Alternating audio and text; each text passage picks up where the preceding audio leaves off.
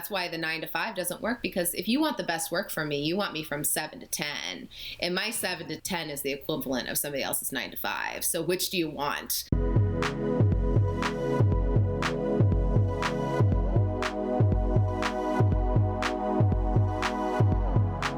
Welcome to the Thought Feeder podcast. I'm Jon-Stephen Stansel, and with me, as always, is Joel Goodman. And today I'm super excited because we have Amanda Goetz, the VP of Marketing for the Knot and Wedding Wire, with us today. And we have just a ton of things to talk to her about. We love to have guests from outside the world of higher ed to kind of get an outsider perspective on some of the issues that we face. And I think that's incredibly useful to have. And Amanda has just a ton of, of knowledge and uh, so much to share with us. So, welcome, Amanda. Thank you so much for being with us. Yeah, thank you for having me. I'm super excited to talk to you guys. So one thing I want to start off with, and you know, I first became aware of your work by following you on Twitter and kind of following your story, and I've, I've gotten so much value from your account and learned so much. But one thing, I, you know, you've you've told this story before of how you were told that uh, you didn't have enough social influence to speak at a conference. You were told this by the conference committee, which is incredibly short sighted uh, on the conference committee part. I, I, have served on conference committees before, and it's some, one, something I would never tell somebody and, and wouldn't even consider.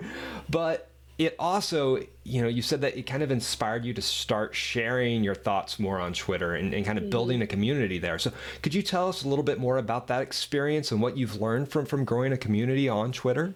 Yeah, it was an interesting wake up call because I am a brand marketer, so I understand the role influencers play in the industry and how we use influencers.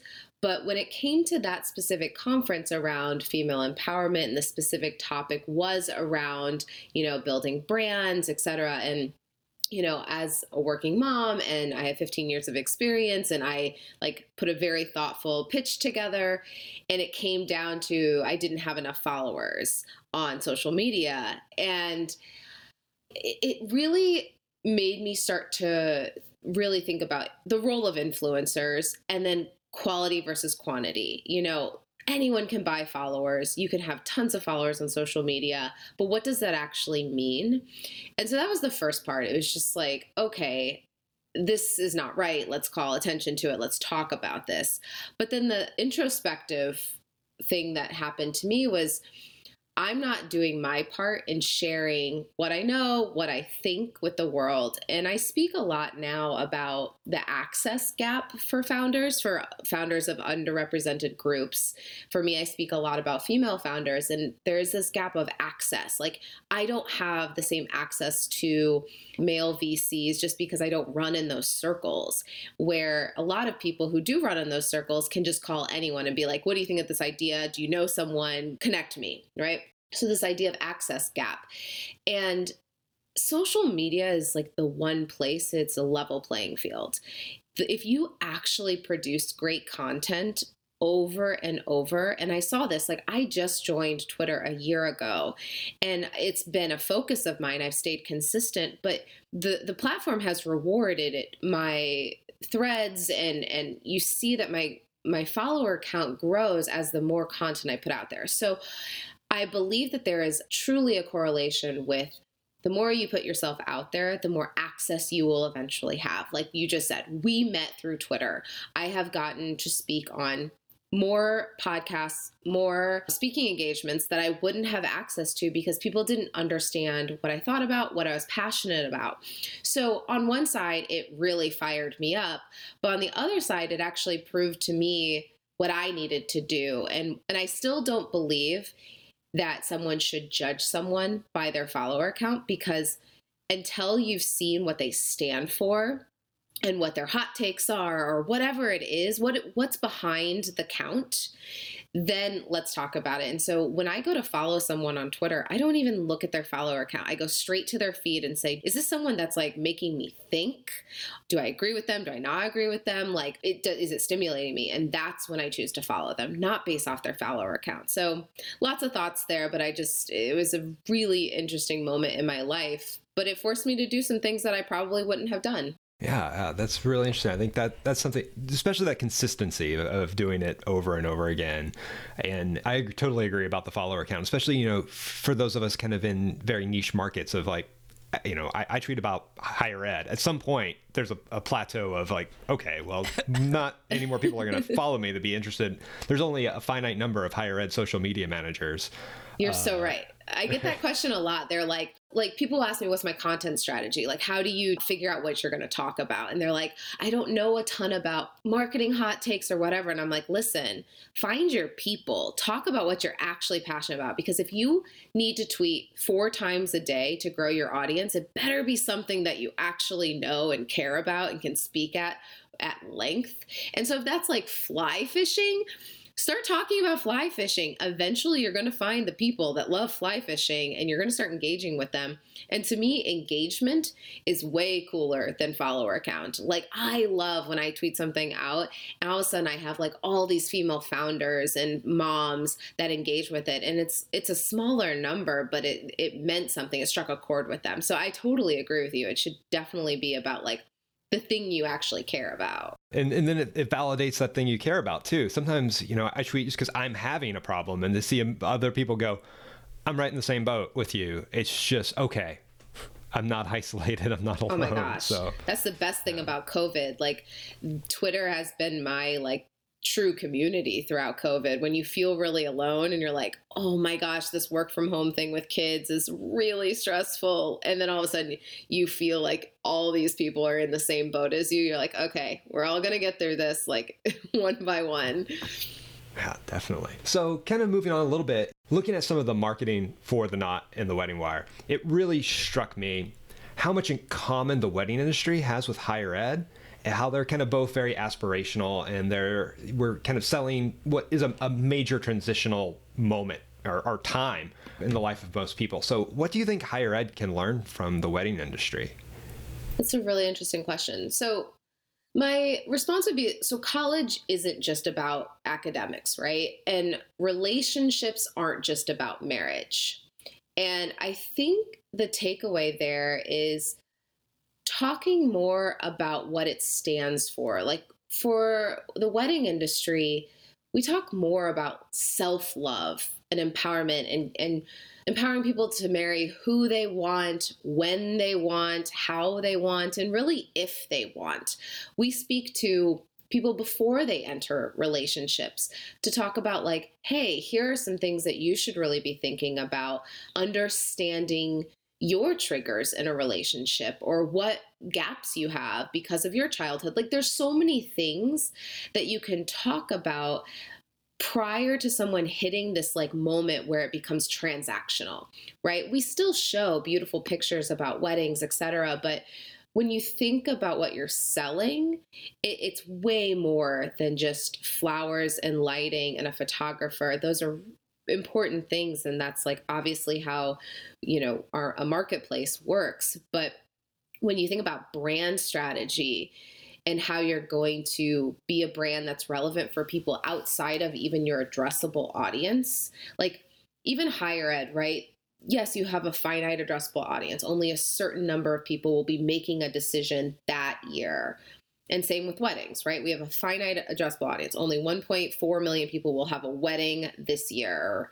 And I need a brand that can speak beyond that. That it's not just those people I'm speaking to. I'm speaking to the people that will be getting married over the next five years. So that way we can be top of mind. And I think that that's really important for higher ed. Like, you are not just selling we have the best professors we have this you're you're selling what that stands for. And i think the similarity is a wedding is a manifestation of who you are. It is truly like your brand personified in a moment to tell your family your friends like what you care about. Is it sustainability? Is it you know making sure that all your vendors are female owned whatever it is you're you're telling your family and friends what you care about. And I think that probably is similar and tangential a little bit to higher ed, right? Like where you go to college does represent like a little bit of who you are and how do institutions maybe figure out and tap into those psychographic uh, information a little bit more. That's I guess my initial thoughts there.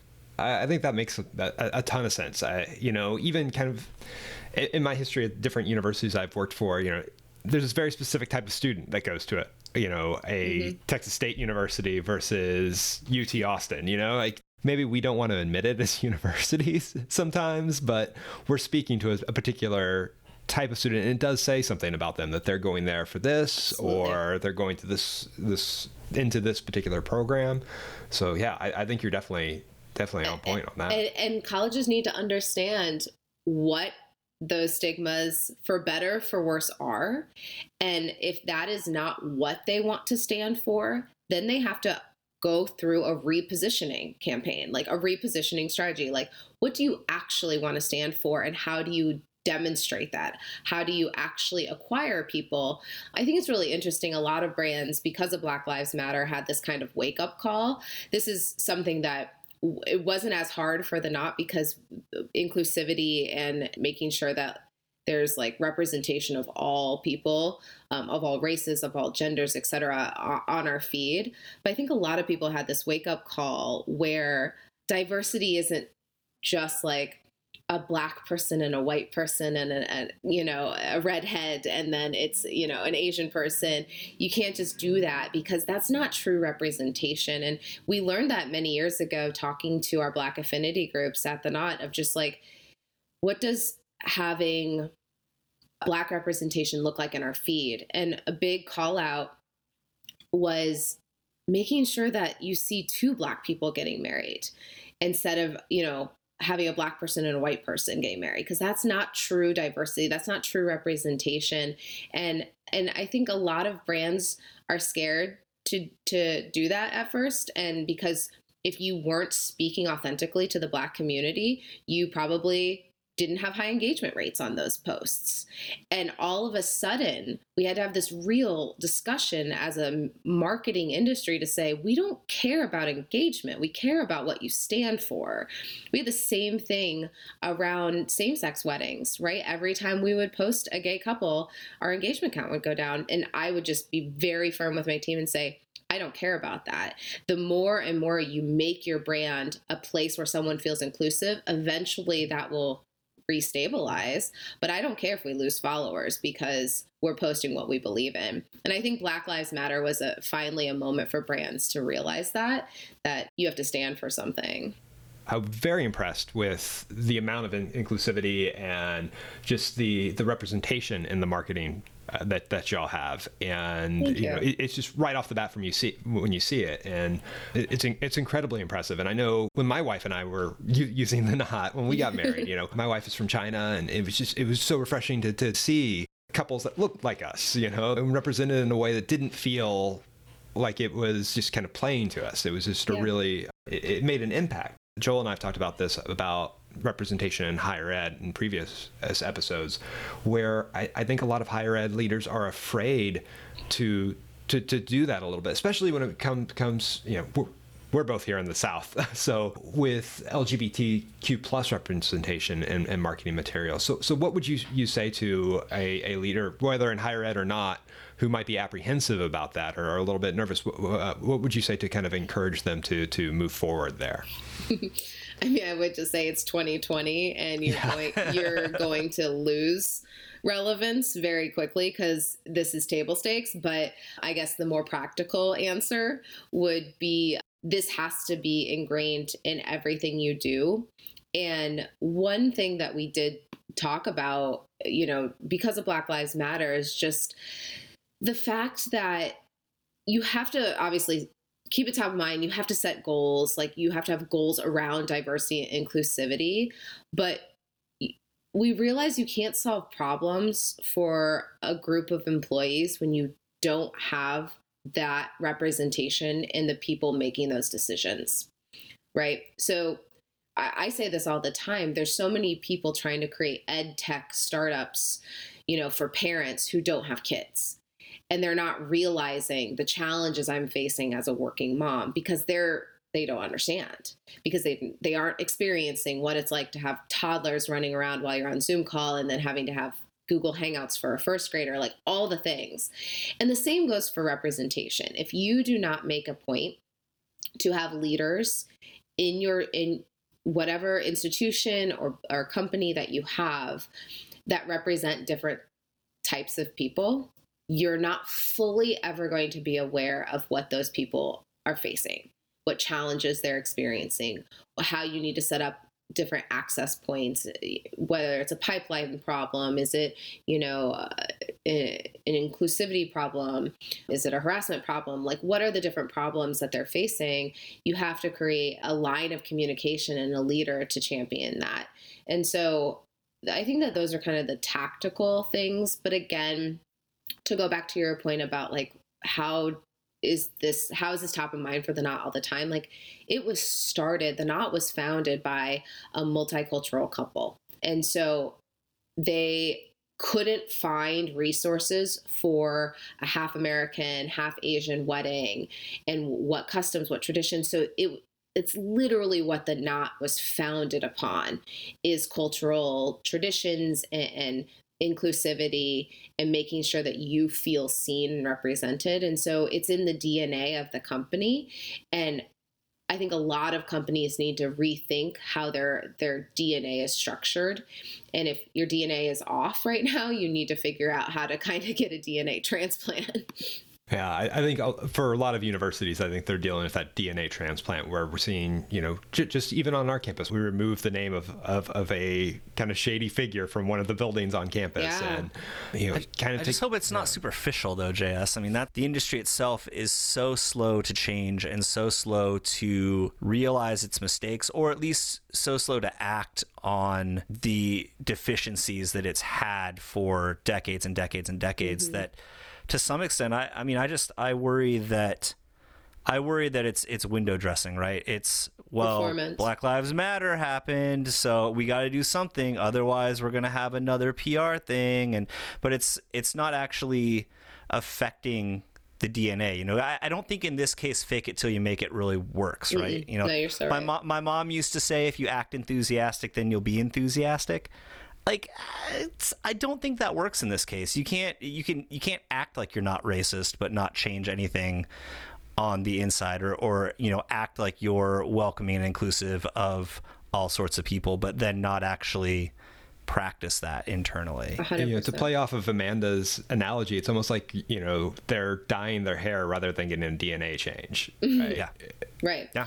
Yeah. I think the performance, like any kind of performance marketing, and I don't mean that as like growth, but like being performant around Black Lives Matter is a thing that you saw a lot of brands, a lot of influencers get canceled on. It's like, oh, you posted a black box and then you went back to your like travel pics the next day. And then we also saw a lot of companies who posted the black box, said they did a donation, and then that was all we ever heard from them again. We it, it was really important for us that we we took a moment and we cared less about what we were going to say externally. And first we wanted to make sure like our house was in order. Like how can you at all look around and speak publicly if you don't know if your house is in order? And so we actually, our executive team went on listening tours for weeks just to make sure they were listening to everyone and figuring out what are all the possibilities of things we could do. Because again to my point if you if you don't have like black leadership if you don't have other races as leaders you can't speak on behalf of those groups. And so going on these listening tours opened up a lot of eyes to say, wow, there's so much more we could do. How do we actually formulate this into our OKRs and our company mission and our company plan? And so then it was time to then say, okay, let's structure this into kind of three North Stars and tactics aside, what are we goaling ourselves on? And then putting goals associated with it. And so that's where I think a lot of companies and we we never need, needed to share that publicly because it was more about like our house and making sure that we were cleaning up our house first. And i think a lot of companies just did the donation thing and called it a day versus saying we can do more. We always we i mean everyone growth is an ongoing thing. There's no self actualization we're constantly growing. Like let's let's actually take a moment to figure out like how are we going to goal ourselves and hold ourselves accountable for these things and that's what i would just say to uh, to institutions as well like if your goal is to you know call it you want to have 20% more black applicants to your college next year. Like now you can formulate a tactic and, a lot of tactics to figure out how to hit that goal. You're not assigning just tactics, you're saying, this is our goal. Now let us go develop a plan to meet that goal. Definitely. Yeah. Uh, like hands in the air. Yes. like, oh, and this I, point, I, I, want to give a plug for our previous episode with Eddie Francis because there are a lot of really practical ways that, especially predominantly white institutions, mm-hmm. can show that they care about their black communities, and that that's one of those things that will very quickly help you, you know, be it's it's it's an authenticity thing. Like it'll help you reach out to you know those people and help you achieve those goals for growing, growing at least that part of the diversity of your campuses. In, in addition to the topic of diversity, just putting goals first in, in everything that we do. I think this is a, an issue that we kind of face in higher ed, where we kind of put the cart before the horse and are not really sure what our goals are. And I, have heard you mention m- many times in several interviews that at, at, at the Knot you value outcomes over output. Mm-hmm and every time I, I have heard you said that I, I, just I perk up. I'm like I write that down. That's you know that's so so vital. So it strikes me as a philosophy that higher ed could learn so much from because I think we do the opposite a lot of times. So can you explain that philosophy a little bit more and how it works in action yeah, I mean, I started my career in professional services. So I was at the, you know, accounting firm where the person who was still there at 9 p.m. got like the bonus and they were just seen as the best, hardest, most dedicated person because they were still there and they weren't living their life. And I honestly just think that that's just bullshit. Like, honestly, I pride myself in efficiency. Like uh, that is why I'm able to, you know, have three kids, have a full-time job, start a company on the side. Like I pride myself in being able to focus, finish, do a lot of work in a short amount of time. And the fact that any company is still thinking that output is the same as an outcome is so off. And so, what does this look like in practice? When you think about outcomes, you have to have measurable goals. And this is where OKRs become so important. And OKR means objective and key results. Nowhere in that says tactic. So I think to your point, a lot of people jump to, let's do, let, I'll speak in marketing speak, but they'll say, let's do this campaign. Let's give everybody 500, you know, kits and we'll ha- see how many people tweet about this or post about it. It'll be awesome. And then you do the campaign and we say, was it successful? And someone's like, yeah, I think it was pretty successful. And all of a sudden you're like, but how? And so in the very beginning, before you start any conversation around tactics, you need to say, what's the objective? Is our objective to grow our social following by 20%. Okay. So we want to so to actually make this into an OKR session, your objective would actually be increase brand awareness by increasing our social following. Your key result is a 20% increase in followers. So now you've said what the objective is, high level North Star objective. Okay, I want to increase brand awareness because I'm going to increase my followers the, as measured by 20% increase in followers. Great. You give that to the person responsible for that and you assign them responsible for that OKR.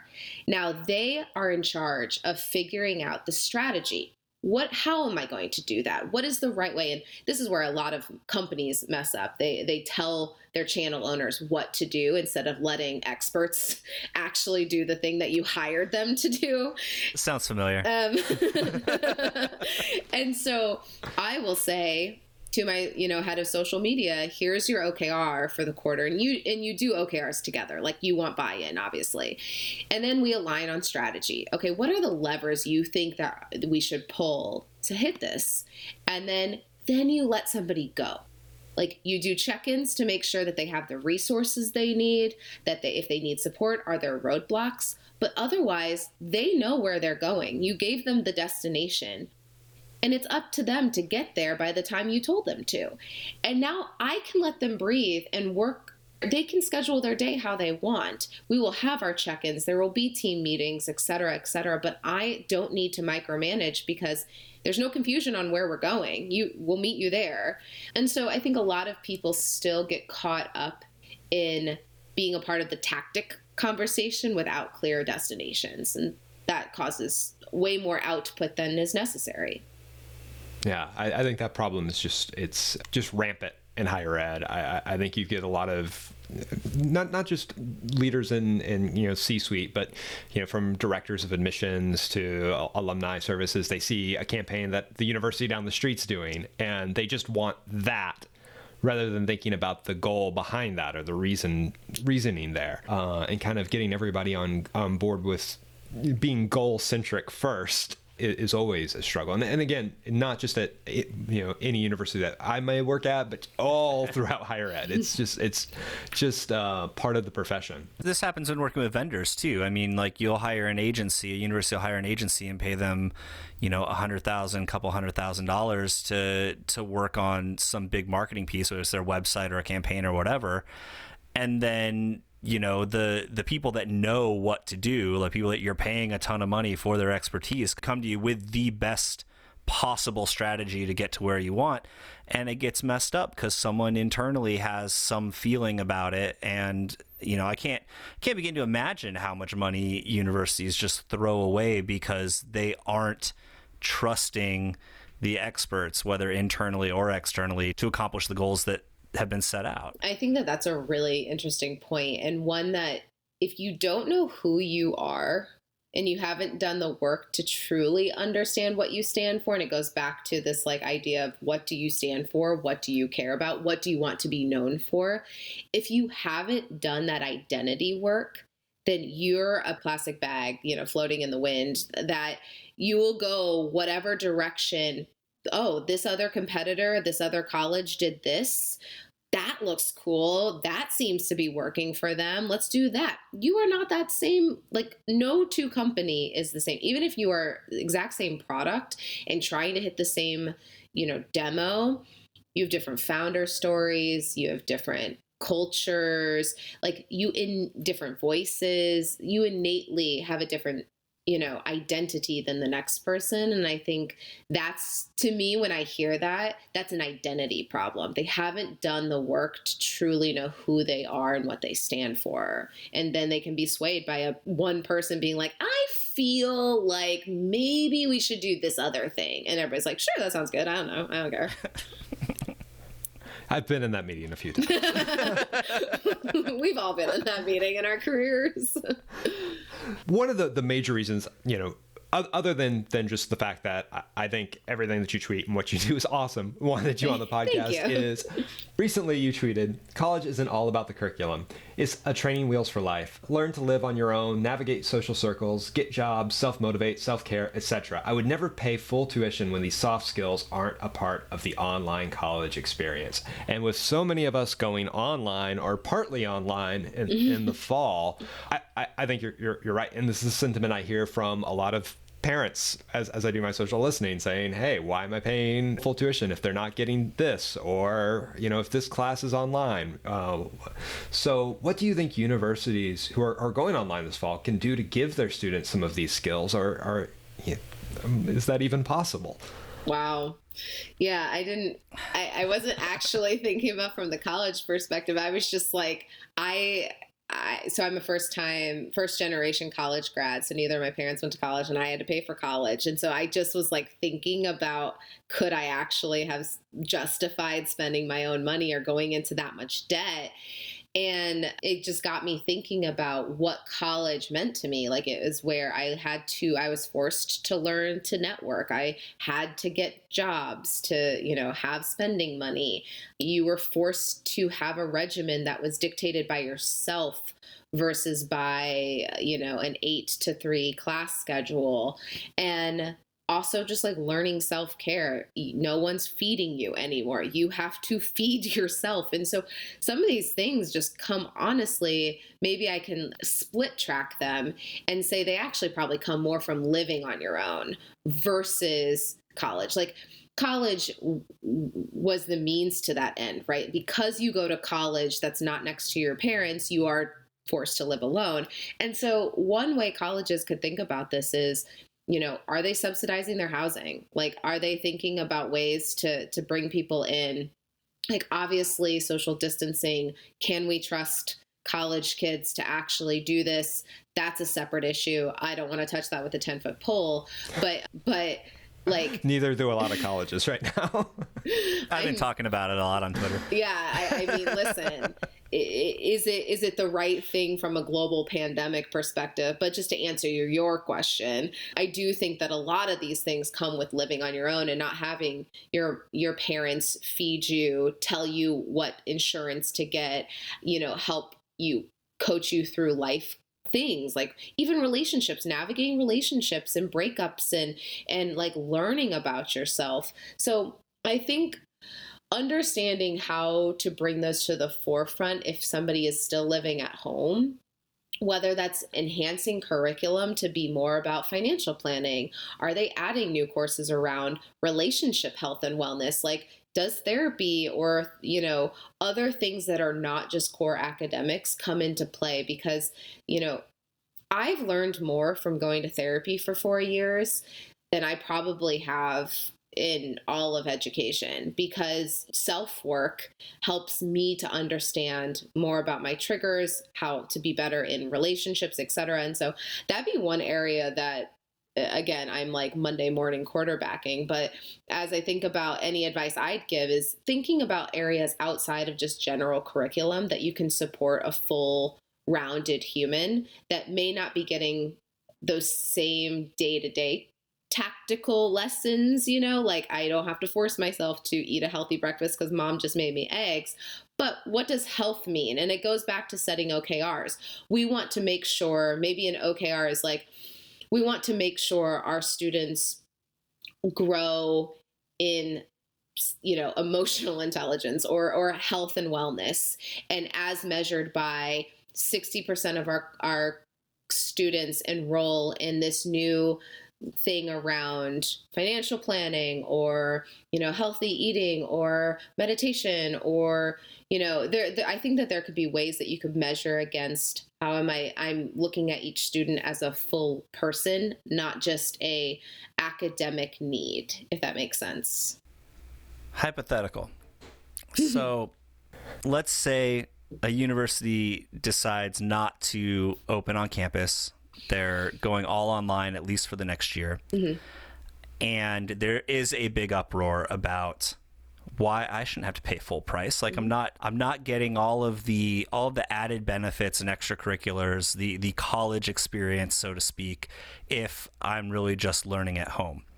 I think it's a totally valid standpoint for anyone to have. And it's, I mean, a college education is kind of a product, but it's a product of a lot of different facets. It's not just the degree that you're getting. And so the price should match what's there. So I think maybe where the gap is, and I would love to hear your thoughts on this, Amanda. I think maybe the gap is that universities, higher ed, doesn't tend to talk about their product in terms of value, right?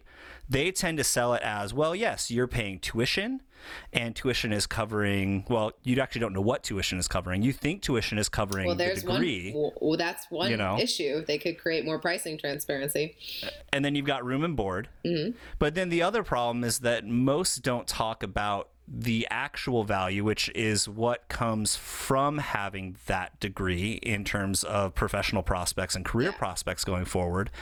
And I don't know. I think I think it's a messaging problem. I think it's definitely a, a marketing problem as well as just just a, a, lack of transparency and and maybe maybe just a lack of sensitivity around how people actually react to pricing and brand messaging and value based messaging. I think that's one of those weird gaps that higher ed has on its on its marketing front it, it could be a feature gap as well. So mm. if if they've only been focused on the four years that they have the person and not what happens after they leave the college campus, meaning yeah. alumni relations, you know, career coaching, and like maintaining that relationship to your point like what does it actually what is yeah. the value and if somebody is having trouble with that value and actually creating messaging around the value because you can say you know, going to our school will lend you the best opportunities.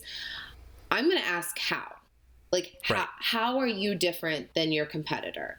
And what are you set up? And I think that that's probably where there's feature gaps, right? Like, yeah, there, they, we don't have enough of a program or like a concrete relational track to say that. And I can, like, I mean, I have not tapped my alumni group from my college ever for my career. Like more right. it's more just like, "Oh, you're from the Midwest, Big 10. Yay, cool." But it, it, I don't hear from my college ever. And how do you prove that you will? And I don't see like as many colleges active on social media and what are they standing for. Like I don't even follow my own college on social yeah. media, which now is like now I'm thinking about that. I'm like that's crazy, but to me that that's a gap that's a feature gap and so they're probably struggling with value-based messaging because they don't have the features to support those values yeah, and I think you're right. I think I think it also comes down to uh, very closely aligned with that. Just it's there's a lack of awareness of lifecycle management in terms of yep. who your customer is, who you know who your students are because you're starting you were saying earlier with with the work that you have to do in the wedding industry to start cultivating those people 5 years before they're actually ready to get married or you know or participate that's like institutions are kind of doing that. Like they'll start talking to freshmen in high school, sort of a thing, and maybe a little bit early, but but that can help. So like they start to do that, and then they get them to up to the point of where they deposit, and then honestly, you come on campus and I don't know. I've talked to more. I've talked to more people that have gone to college and had a really, you know, pretty terrible experience on campus compared to the mm-hmm. other sorts of experiences that they have and and so like you have cool great experience wined and dined until you get your deposit in until you get on campus and it's like kind of left yeah you feel bait and switched and then and then you get to the alumni point and do you do you want to give back do you want to donate to your alma mater uh, right and are you even asked in the right ways like no you don't really know. Well and, and in exchange for what? Because at that point you're you it it feels like a transaction of like you owe right. us now. Like we gave you this education. Like oh give back. And i think that that is a repositioning thing. You is it an investment towards maintaining relationships? Like i'm a part of chief executive network. And like to me that is my new sorority. Yeah that is where I am going to find people that I should connect with, that I can ask questions to, that I can get coaching from. Like I get executive coaching, all these things. Like what what are the features that you're getting and why am I continuing to pay? What am, what value am I getting now? I like every time I'm hit up for a donation, it feels like because you came here, and you probably still you probably have money right? Like you have a job so give us some of that. And i'm like why? And i th- i truly think now more than ever the donation piece they should really think about educating people on how they're using those donations now to build out those feature sets that prove the value of why you should do the online education. Hmm and while we're on that topic too, you, you have talked a little bit about about this too, and, and how the Greek system could better help alumni with networking and, and even mm. pivot and, and, and replace the Greek system, which I did say that. There's a lot of talk. yeah, hey, I'm all for this hot take. It, it's a discussion. I, I, think it's a conversation that, that needs to be be had because there, there are many good things about the Greek system and there are many negatives that go along with it that that you know universities have to weigh. But be replaced by something better that would focus on empowerment and fostering startups and entrepreneurship, which I know so many universities are really kind of jumping on this, uh, jumping mm-hmm. on the startup bandwagon and and and and creating creating spaces for startups. But are they doing it well yet? Right? Higher ed incubators Mm. The, the time has really come. Uh, so could you elaborate a little bit more on how you, what, what you might envision on that? What what universities could do to to, to, to, to, to help and support foster that that that spirit of entrepreneurship in students? Yeah. So my tweet was a, a hot take on where I thought the wing missed out on an opportunity because the wing tried to be everything to everyone and and the fact that it had like is speaking to just out of school, co working, you know, freelance type people to like, oh, we also have a daycare. You can't authentically speak to that many cohorts at once, especially out of the gate. And so I think that if I could turn back the time and I had control over the wing, I would have created a new sorority alternative. Because sororities stand for look, I was in a sorority and I had to deactivate because I got engaged in college, which is a whole nother podcast. But but I had to deactivate because they're they're built on very very old rules and it like that was from pre-war day rules, right? So I believe that there is an opportunity for whether it happens at the institutional level or I honestly think that this is a massive business opportunity where you create the sorority fraternity alternative that allows for access to funding, you know, incubators, lots of mentorship. And when you get out of college, you know, have these whether they're co-working spaces or they just are virtual or digital um, communities you're already bought into it and you're ingrained in it and you understand what it stands for. There's been so many, I mean, you see it with like Girl Boss and The Wing and all these different communities pop up. They're trying to acquire people later in the funnel and i think that there's an opportunity to get somebody in the beginning and, and grow with them. And so then eventually as they start to have kids you you graduate into that next phase of whatever that looks like. But it needs to start at the college level because that's when you just are exploring. Like to me in a perfect world if i was starting this they'd have access to like you know if i was thinking specifically for women and again i know i'm talking to two men here but like access to, you know, fertility education. Like, let's talk about that. You probably have a lot of questions around what the next 10 years of your life are going to look like. Let's talk about that. Let's talk about therapy. Let's give you access to therapy we all know that in, in college you probably had your most tumultuous relationships where you had the most insane emotional swings because you like the craziest shit happens in college. And so let's give you access to therapists to like work through that stuff. Let's give you access to executive coaching to understand like what kind of leader are you going to be? You don't have to be a cookie cutter leader. Like let's learn about you and, and formulate your leadership style. If you have an idea let's teach you what it means to take it from zero to one. How do we give you access do we bring speakers in? But that can happen on a multi campus level. And uh, so that's why I think, like, I would love for an institution to do it, but I just truly think it's a massive business opportunity for someone. I'd go back to college for that. I mean... If I wasn't already starting a company, that's what I would be doing. this has been absolutely amazing. Like we, I could, I go on for another hour, but I know you've got a million things to do, and so so, Amanda Goetz, thank you so much for being on the podcast. We really appreciate you taking the time to talk with us today. And I know we got a lot out of it, and I know our audience will. So, do you have any plugs? You know, where can people find you? I mean, yeah, if you are on Twitter, that is where I'm the most active, but you can follow me on Twitter, Amanda M. Goetz, or Instagram if you want to get more behind the scenes of my life as kind of a crazy mom right now um, with my three littles traveling around and going back to New York City. Follow me me on Instagram, which is just Goetz AM, G O E T Z. And yeah, look, be on the lookout. I'm starting a new company on the side, and it's around female empowerment. So be on the lookout. Can't wait to hear about it. Awesome. Thanks, guys. Thank you so much for listening to the Thought Feeder podcast. We really appreciate your ears and your time. If you like listening to this podcast, please leave us a rating or a review on Apple Podcasts. Follow us on Spotify. Wherever you get your podcast, we're there. You can find us, I promise. If I break that promise, let me know and I will try my best to fulfill it once again for you. We want to thank Amanda Goetz for being with us one more time. Thank you so much, Amanda. This was an excellent, amazing, and very helpful conversation. Thank you, guys. It was awesome. Thought Feeder is a production of University Insight.